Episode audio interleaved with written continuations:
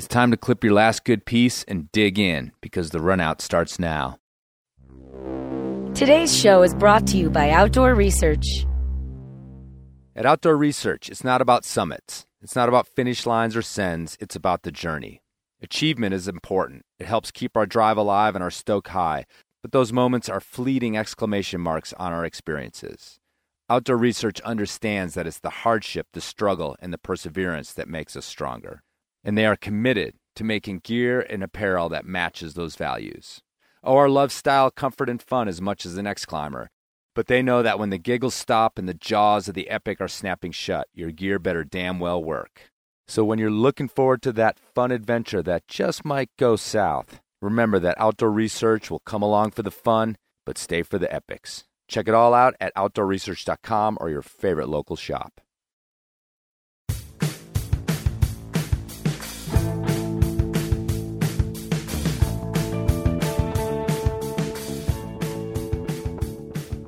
In The Republic, Plato presents an allegory of a cave in which prisoners have been shackled their whole lives, and their only understanding of reality derives from the shadows that are cast on the bleak cavern wall before them.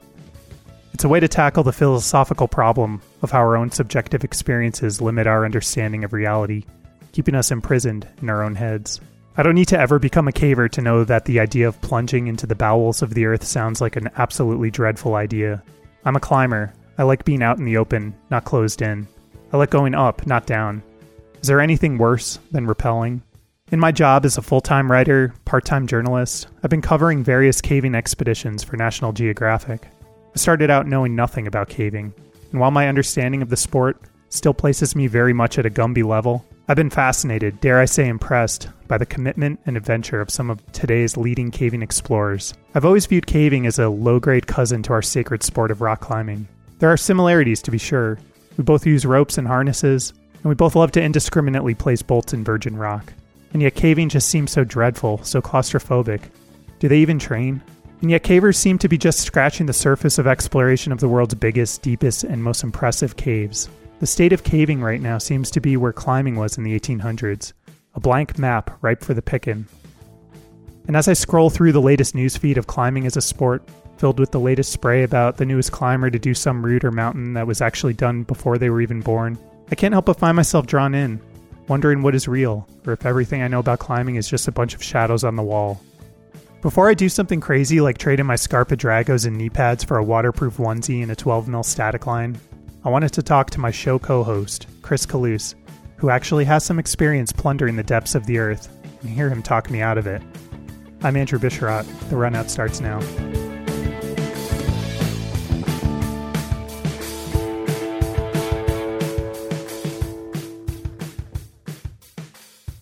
I was looking up the name of this cave, and uh, I'm on a nude beauty gallery instead. How did that happen?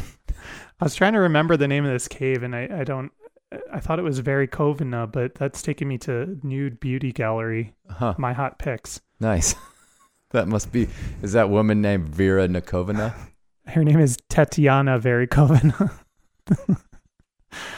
anyway, I love caving. Oh, the internet. yeah, so uh, Verikovina is the deepest cave in the world. As of just six months ago, um, it overcame a cave right next to it called Krubera. All Mhm. these ca- the, the four deepest caves in the world are in this massif in um, Georgia, the country. Oh, really? um actually a part of Georgia whose name I can't pronounce. It's Uh-huh. like the eastern part. And um yeah, it's so it's this massif. And we're It's- talking about. We're not talking about the state.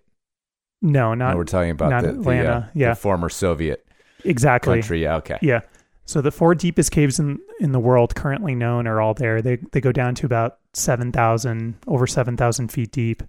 Um Krubera um was the deepest cave for a while and that got um bumped to second place by a team of Russian ex- cavers this spring who reached a depth of like 7,200 feet, 220 feet or something like that in, in Verikovina. And I wrote about uh, a, a recent expedition there in September that was just like a full on epic that just completely fascinated me.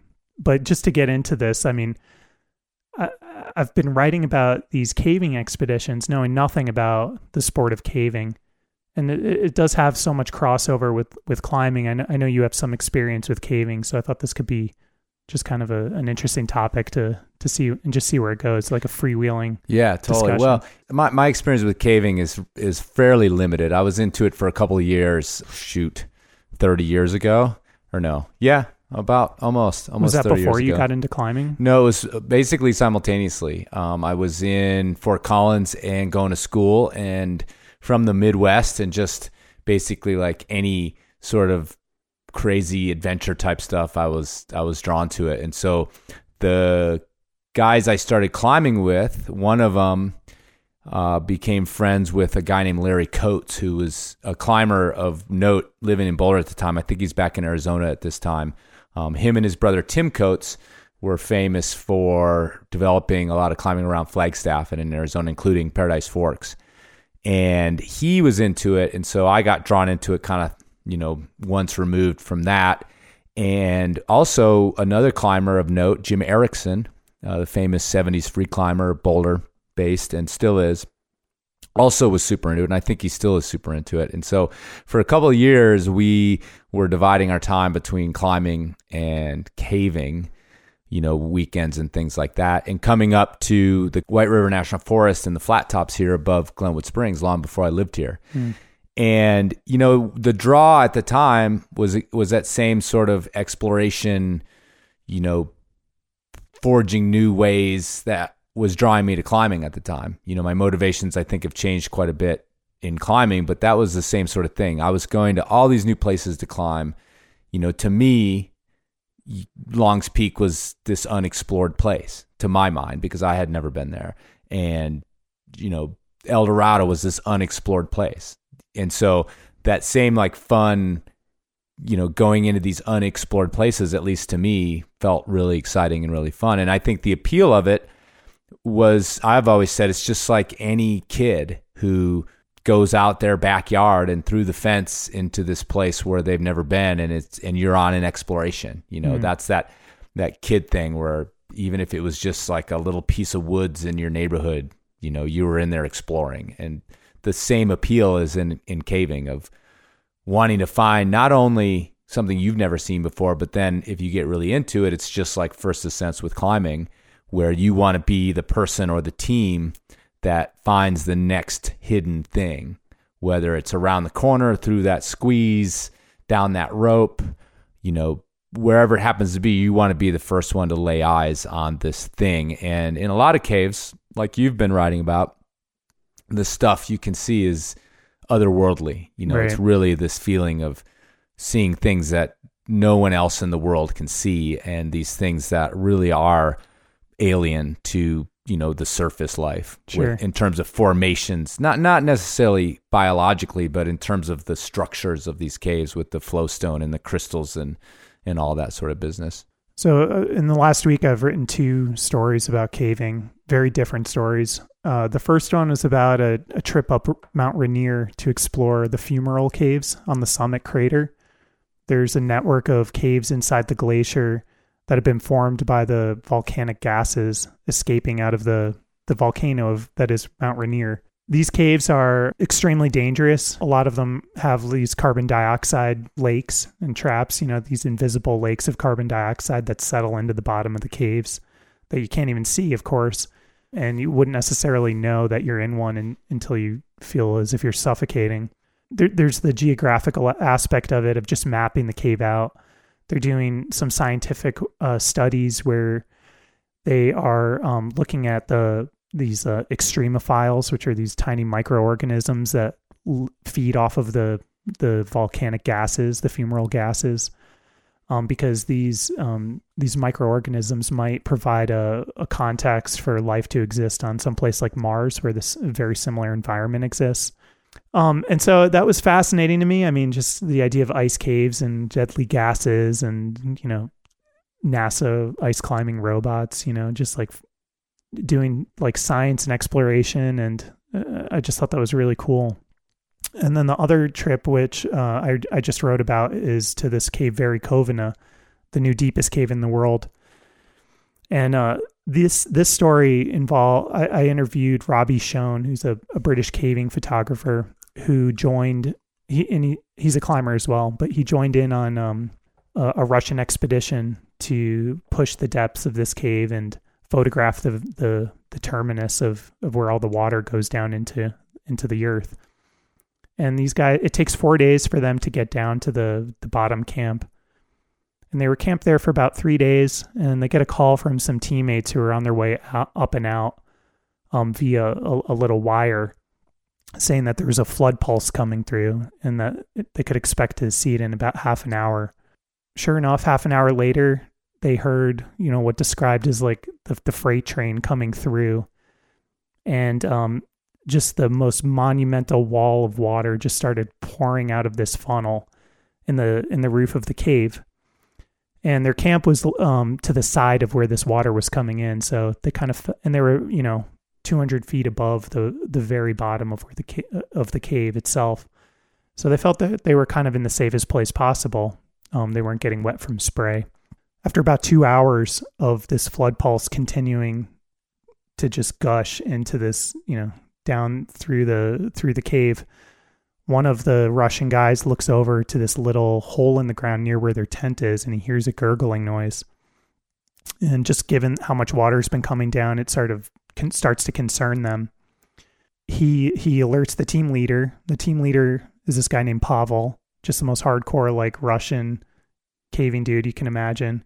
And he's he goes off to check a siphon to see how high the water table has gotten. He was gone about five minutes when they went and looked in that little hole by the tent.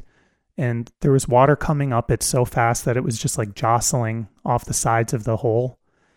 Everyone's faces went white and they were like, we need to leave right now.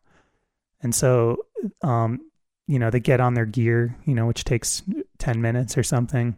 Robbie makes a decision to leave, you know, tens of thousands of dollars of, of photo equipment there because he just felt like it would slow him down and there was 10 people down there or sorry 8 people. And he goes first. He he goes to a traverse which was formerly over this hole in the ground that was about 8 by 20 meters wide which was now a complete lake. So it was just a foot above the water and gets to the you know the rope leading out of the cave and just starts jugging up through the flood pulse you know through the through the waterfall coming down and he described it as being like his head was being just pummeled into his shoulders. And he had to keep his chin tucked close to his chest in order to create like a little vacuum for him himself to breathe you know the brim of his helmet mm-hmm. shed water and created this little hole for him to to get some air. And so he's jugging up and he gets to a point where you know he can kind of step outside of the the waterfall and he, he's looking up at where the rope is going. And it goes through what, what is basically like a squeeze chimney with the water going through this squeeze chimney. And he just thought, You've got to be kidding me. I can't do this. But he said, You know, I have to do it because I can't stop here because all these other people need to get to where, at least to where I am in order to live. And so, again, he just put his head down, inch at a time through this like raging through you know through the monster off with in like a gushing waterfall jugging up a rope. Ultimately they get to a, a, little spot where they're kind of out out of the flood and it's him and his photo assistant robbie and his photo assistant. At this point they have no idea if the russians are alive or not. They think that they're probably dead. About 15 minutes later uh, they start to see they see one headlight and um, one of the Russians comes up and they're like, "Oh my God, is there is are there people behind you?" And he's like, "I have no idea." And then it's like another fifteen minute long minutes, and then eventually each one of them managed to get out in time. The expedition leader went last, and um, that traverse I mentioned earlier by then was completely underwater. And just to get onto the rope to start jugging up, he, I guess Pavel had to, he got caught in an eddy and got pushed down stream into the depths of the cave and had you know fight for his life and swim through the eddy to get back onto the road. He had to be Russian. He just had to like yeah. dig into his Russianness and exactly like, claw his way to a rope well, as so only the, a Russian caver could possibly do. I mean the the yeah it's and, and this is where the story leads is because they get to this this little intermittent intermittent camp um about thirteen hundred meters underground and um, there's a tent there, and you know, within five minutes, the Russians are in the tent laughing, like, you know, brewing up coffee or tea or whatever, probably drinking vodka. And um, Robbie was so traumatized by this. He had he stood outside the tent with uh, an you know one hand on an ascender on the rope, ready to go, looking down into the abyss to see if the water would, was coming up to where he was. In the back of his mind, he was so freaked out because he knew above them there was another siphon that would have been completely underwater. Bottom line, if the water had come up to that camp, it would have been game over. They would have Right. all died. Um, but they but they all managed to live. Um, and a testament just only to their experience and The Russian. their Russianness. Yeah. Yeah. I think this is probably a standard, somewhat standard fare, you know, kind of caving epic story, but it just so happens that it's happening in whatever the, you know, the new Mount Everest of caving is, the Right. deepest cave in the world. Right. And uh, the fact that it's only recently been discovered that it is the deepest six months ago is is just so interesting. There, there's no equivalent in the sport of climbing. It would be as if we've been climbing Mount Everest for the last 50 years, and then all of a sudden, you know, we look, you know, one peak beyond it, and there's something that's like twice as big as it. You're Like, oh shoot, because you know you can't see what's underground. It, it feels like a frontier of exploration, I guess. Yeah, I mean, yeah, I think so too. And and again, the the thrill of it for really hardcore cavers is that. And even here in Colorado, and the the other part of my caving experience is I have um, I have no vertical caving experience because there's almost no vertical caving in Colorado, which is where I was caving. Um, they're all crawly, squeezy, climby kind of ones. It sounds so awful to me. Yeah, and they're they're also relatively dry because they're most of them are high altitude. But the the the idea is that not only is finding a new cave no one's ever found before, but also yeah exploring ones that are there and finding virgin passage is what what they call it, and that's really you know for hardcore cavers it's what you do. And he, even here in Colorado, people would go and you'd have digs where you would all go into this cave and there's a place where you know you thought some stuff some dirt or some rocks had fallen down into potential breakthrough to a new section of caves and you'd you'd all take turns crawling in there on your hands and knees and digging and pushing dirt out while the other people sort of found a way to clear the dirt and put it somewhere else hoping that you would pop through. And one of the famous digs that turned into you know one of the more incredible caves in the world is Lechuguilla in in uh, New Mexico where there had been this long time you know small cave where you know people would go in and dig or parties would go dig and nothing would happen. And one guy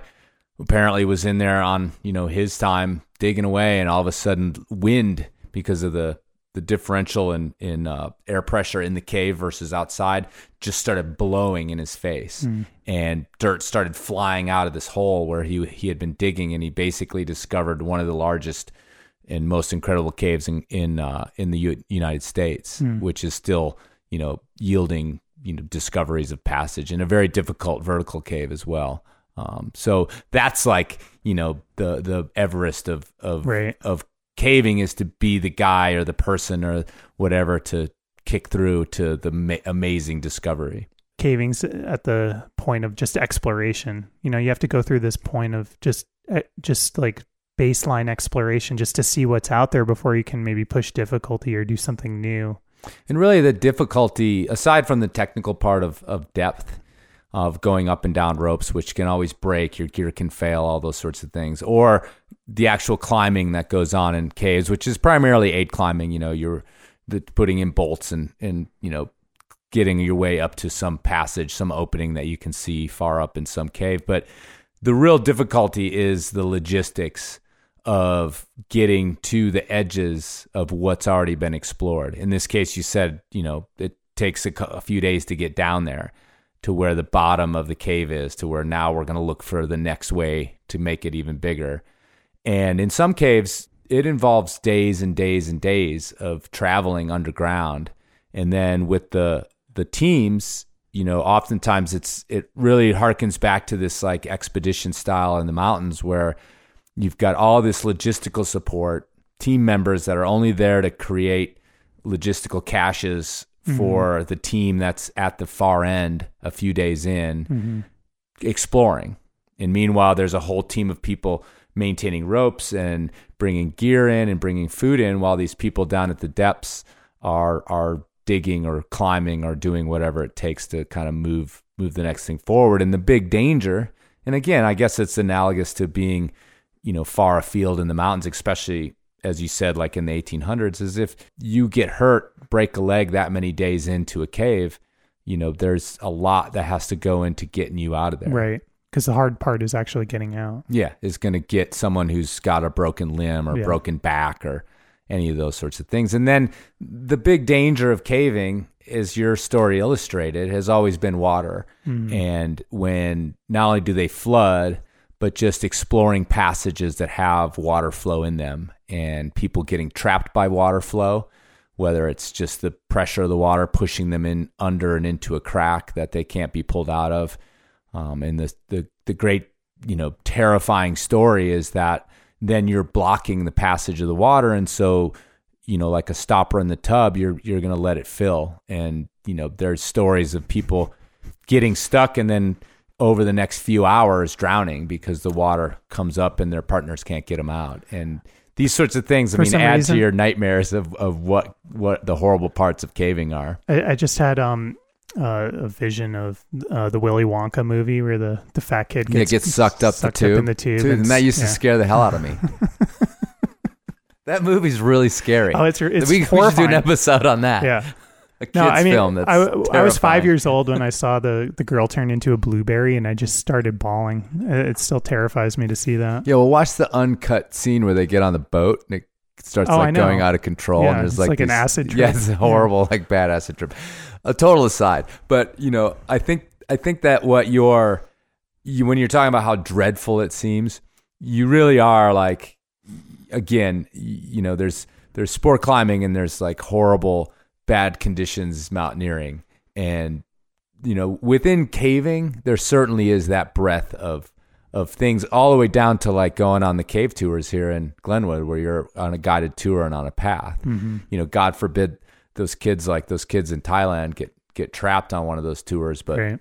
bunch of kids, soccer kids in a cave. Anyway, but you know, there's that end of things, and there's just you know, pedestrian kind of like finding your own caves, and you go in for a few minutes, and you know, they're they're you know not that deep or not that far to get back to. You see a few stalactites, and you come out like uh, Fulford Cave up in Eagle County. You know, it's it's kind of open to the public, but it's still sort of a wild cave. Um, all the way down to these massive expeditions that, just like any expedition, added danger, added logistical problems, and only for the people who are like super heavy dedicated in into the sport.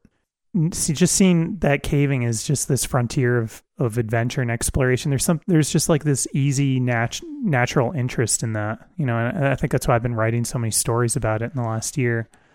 And very few of them you know there's very little that's sort of interesting on that sort of mainstream level in climbing you know aside from like Honnold Soloing El Cap which was of course covered widely. But you know th- these caving stories are happening like you know every other month it seems like uh and climbing But do just- they get any more traction in the mainstream than I mean than no. anything else? I mean this is like a National Geographic thing but but yeah do you see my point though it's like wh- wh- what I- I, I guess I always think especially with these like sort of adventure sports I always my my context is climbing and so I compare everything to that you know even skiing like I, I, I, when um there was that dude who was like doing like seeing how tall of a cliff he could jump off of. I mean this guy was you know doing 220 foot you know cliff jumps and he was basically just landing on his back in the in powder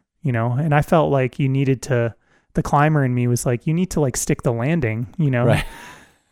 what you did I mean you took right? you Right, know right. You, you punted right yeah, at if you don't like ski out of it, yeah if then you it don't doesn't ski out of count. it then it doesn't count like take know? your skis off and just jump off. Well, you know? skiers have no qualms about that. They're like, dude, just jumped off of a 220 foot cliff. Like, give him some respect. Um, but the climber in me, you know, Right. so I'm always putting, um, I'm always comparing these sports and putting them i within the the context and rules of that I know as a climber. Well, I think a big part of caving, and even though you're talking about these stories coming out here, is that even in, in my experience, even more so than climbing was 30 years ago, it it was a very much uh I mean I I like I'm I'm about to use the worst pun ever, but you know, to say it was underground. Uh, I'm the first guy to ever do that, I bet too. Um, but anyway, but the, it, it was even more of a subculture and sort of a fringe culture than climbing, and it I think it remains that way because let's face it, like you and I both have little kids, and at least at one point in every little kid's life, a human's life, you climb. You know, you want to climb. Like that's a, a whole, basically, a whole playground is premised on climbing. And I just don't think that that natural urge to like squirm underground is really there for human beings. And so it takes really, you know, Pavel, your guy in that story, like really interesting and kind of willingly different people. Mm. And when I was caving, the people who were really into it were very much eccentric, you know, strange people who were kind of like the nerds that were like, yeah, we know we're different and we want to be different and we don't necessarily want to share this with everybody. Yeah, it seems a, a very much more territorial even than climbing. It was when I was into it. And in fact, that's one of the reasons we stopped. You know, I won't get into it too deep, but yeah, it just felt like there was, you know, you had to kind of Another pun. navigate uh what uh thanks now you lost my but it, it felt like it felt like it was a really difficult sort of community to navigate and to know to get information even even if you were a bona fide like member of what were called these grottos these clubs and stuff you still had to kind of like work around these politics to get information. And as two young we were 19 at the time and we just wanted to go and you know crank. And like when you had a trip to go caving in this case you you needed to get combinations because in many parts of the country caves are locked up and the bureaus of land management or the forest service whoever owns the land generally defers management to these clubs these grottos. And so you had to like do all these hoops to get combinations and you had to the big thing that always drove us nuts is you had to post your trip. So if we wanted to go into a certain cave you had to post it and anybody who wanted to come along could come along. Hmm. So you know imagine that you're going to go and do you know some 512 route in the black and all of a sudden like you know duder that climbs 5'8 is suddenly like attached to your trip. And, you have to bring him. yeah and you have to bring him or else you can't go and get the keys to the castle. And literally that's what it was kind of like where the two of us or us with jim erickson who was totally like manic like we were you know we wanted to go rage in some cage for cave for 12 hours to go all the way to the back of it and come back out or 13 hours or 16 or however many hours it took us to do our trip and then all of a sudden you know some guy that was like 60 and you know had bad knees was on our trip and we were hmm. like oh okay well that just i mean you can imagine what that does to your like plans for the trip so Yeah. as young guys like we couldn't handle it Yeah. we just couldn't handle it That sounds awful. yeah. And you know, and that's the case with all these caves, you know, once you get into the really hard caving, you're not just you don't just get to go caving. Like if I want to go into Lechuguilla cave, I don't I don't get to just walk up and open the door and drop in, you know. Right. There's all this stuff you have to go through a lot of times to get on these expeditions to go on these Right, on these right. trips. So, Yeah, I think that there's uh, with the the Verikovina and the Krubera, it's all it's all being explored by just one Russian caving club, right. and um and they kind of have the as you said the keys to that castle. Yeah, and I'm sure the the government or whoever's dealing with it is just like, okay, yeah, you guys are in. We don't have to worry about you. right, We and, and I mean it makes sense because a they're very fragile a lot of times. right, So you can't just have like you know Joe Gumby coming in with you know a flashlight and you know his his hard hat from work. And the truth is, is I've always, always was in fact amazed at some of the wild caves where there aren't gates on them. Like you could be in there a few hours, and all of a sudden you'd come across beer cans, and hmm. you're like, "Are you serious?" Like you know, a couple like Joe Blow rednecks like crawled all the way in here to drink beer. And then, you know, it's like they went through a hell of a lot to get in here and have a couple cold ones, you know, inside of this cave. So I get it. like bro, there's a bar right Yeah. down the street. so yeah, and it would be like, all right, you guys, I know why these things are locked up. And then a lot of them have a very fragile ec- ecological environment inside of them in terms of you know down to like a, a microbiology level of you know having to maintain uh, certain air quality, have to maintain certain air pressure. Like Right. the Lechuguilla cave has a cap on it, and you open it up and go in and close it, so Oh, wow. that the, the the pressure kind of remains the same because air movement messes up these crazy crystals and all these sorts of things. So it's completely reasonable that these things are locked up and Right. that like Yeah, that the general sense. public can't go into them. But like I said, as a 19 year old kid, it was kind of like uh, you know I couldn't handle that. Like, Yeah, yeah. You just wanted to go. yeah. Everything that you're saying just kind of is deterring me from wanting to be a caver. So, if uh, if there's any value in this discussion, that was it. The analogy to climbing does kind of end when you start doing it. Right. Other than the exploration thing, the first ascent kind of thing is it's a completely different animal. Uh, you you know, it's it's it's physically demanding in that exhaustion sense of the word. Um, it's physic it's mentally demanding. You know, the darkness is utter and complete, and you you actually would be far, hard pressed to find a time in your life when you were in that kind of darkness Hmm. because you know even being in your closet or whatever it's like there's still a little bit of light and uh yeah it's certainly not for everybody but um i mean i, I enjoyed it i just didn't the community at, at the time i just kind of rejected it but i'd i'd go back in a cave i Is that, sure is that what you back in a is that what you tell your son when you turn the lights off Yeah. at night? The darkness is utter and complete. Good night.